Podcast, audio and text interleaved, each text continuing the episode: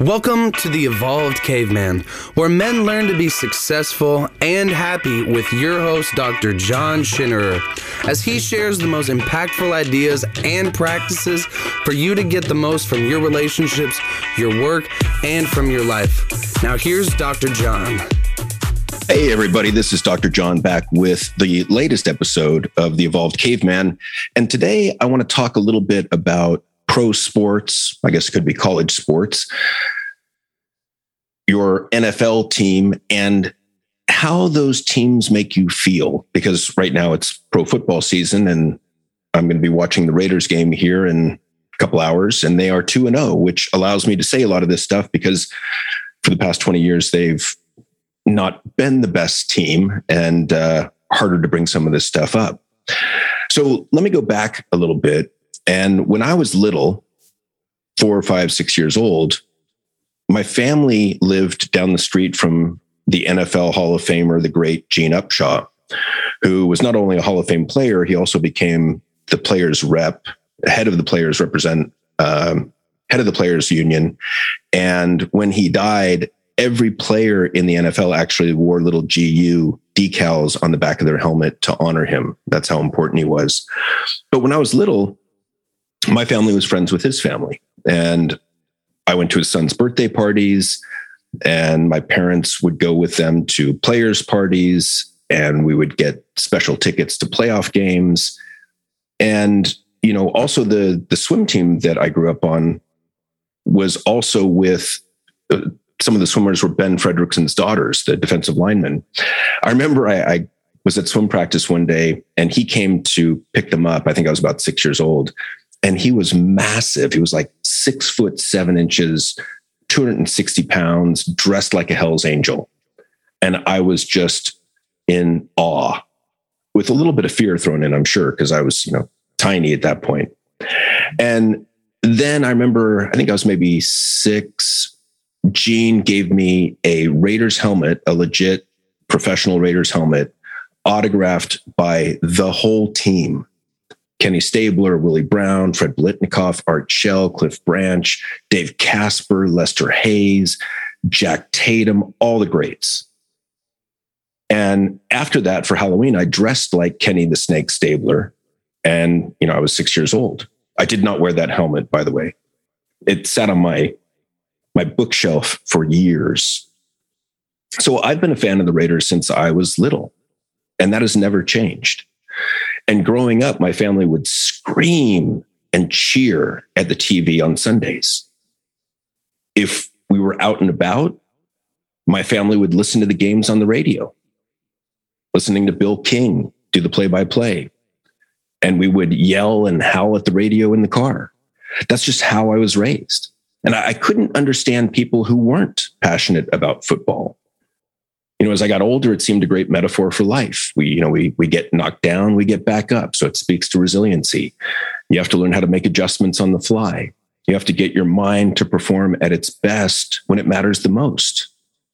Of course, you know, when I was young, I didn't realize that the snake was showing up hungover to most of the games, but apparently that helped put his mind in the right place.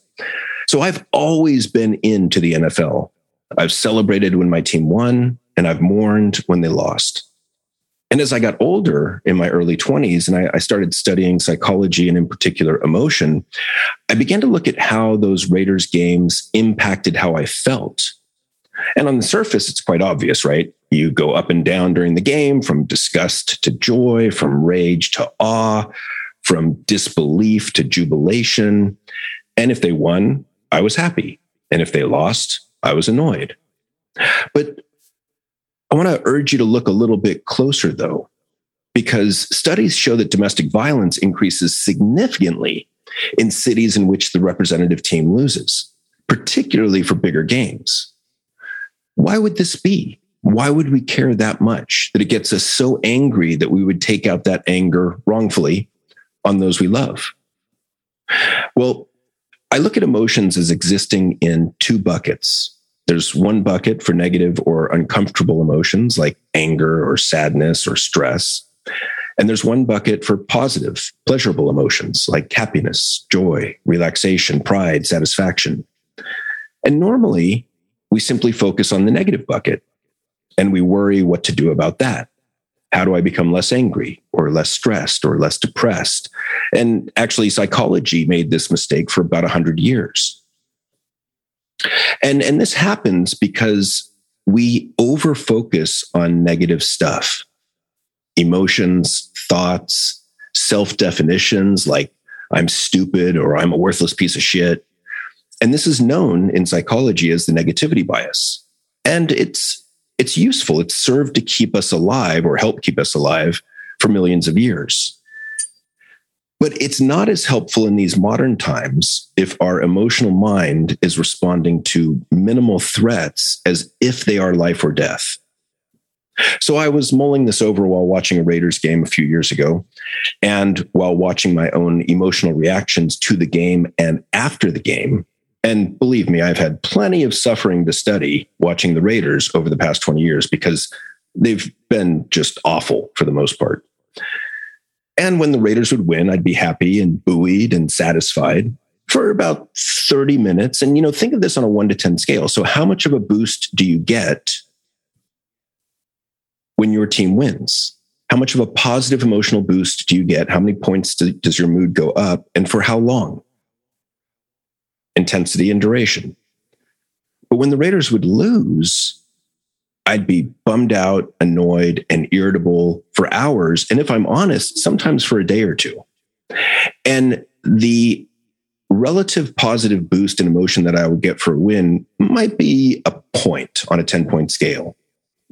And on the other side, when they lose, the negative emotional hit that I would take could be like three, four, or five points. So it was quite disproportionate. And then I began to ask myself so when the Raiders moved from Oakland to LA and then back to Oakland and most recently to Vegas, what exactly is it that I'm loyal to? Because honestly, I don't care where they play. I'm going to follow the Raiders. I'm going to support the Raiders. So, what is it that I'm loyal to? The team moves, the coaches change, the players can get injured or traded or retire. I'm not loyal to any one person on the team, although I like the players. But if they all retired and we got all new players, I'd still follow the Raiders. And what's more, I follow and appreciate great play from players on other teams. For instance, I love rooting for Aaron Rodgers or Jared Goff or Cameron Jordan because they all went to Cal but it doesn't impact me as much emotionally if they don't do well or their teams lose. I simply don't care as much. So, what is it that we are so passionate about with our teams?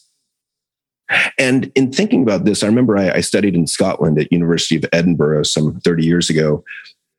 And it was fun to me because the NFL was starting to get bigger over there and everyone, a lot of people had a favorite NFL team. And so I would just ask them, you know, like, who's your favorite team? And then I would ask them, how come? And the answers were kind of hilarious to me. It was like, well, I'm a Jets fan. How come? I like the color green. I'm a Denver fan. How come? My aunt lives in Colorado. And you know, when I stop to think about it, that makes as much sense as any of our rationales for rooting for someone. Well, my dad supported this team, or I've always supported them, or I grew up in Jersey, or I grew up in California. And I believe that we are loyal not so much to the people as to the logo and the name and the colors. Really, what else is there? I mean, I suppose it could be that you're loyal to old memories, but obviously those are in the past. Why care about your team today? So I'm curious about this part too. So I ask you, what exactly is it with your team? And this can be any team, NFL, MLB, hockey, whatever it is.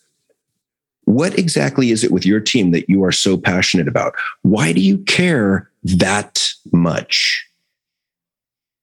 So I want to encourage you, if you're a sports fan, simply look at your own reactions to your team's wins and losses and during the game and just see if that's not true for you.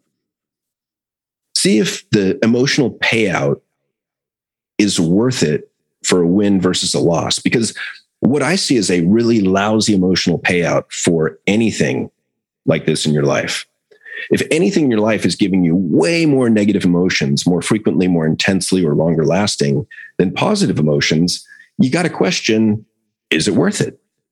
Or can I change it? Now, please hear me. I am not saying to walk away from your favorite teams. I'm not saying stop being a fan. I'm not sure I could. I am suggesting that you practice some curiosity, some awareness, and simply watch yourself, watch your emotional reactions in the games, during the games, and after the games. And just see if this is a dynamic that you want to change a little bit. And if you find that it is, then practice detaching yourself from their play and the outcome when things are going badly for your team.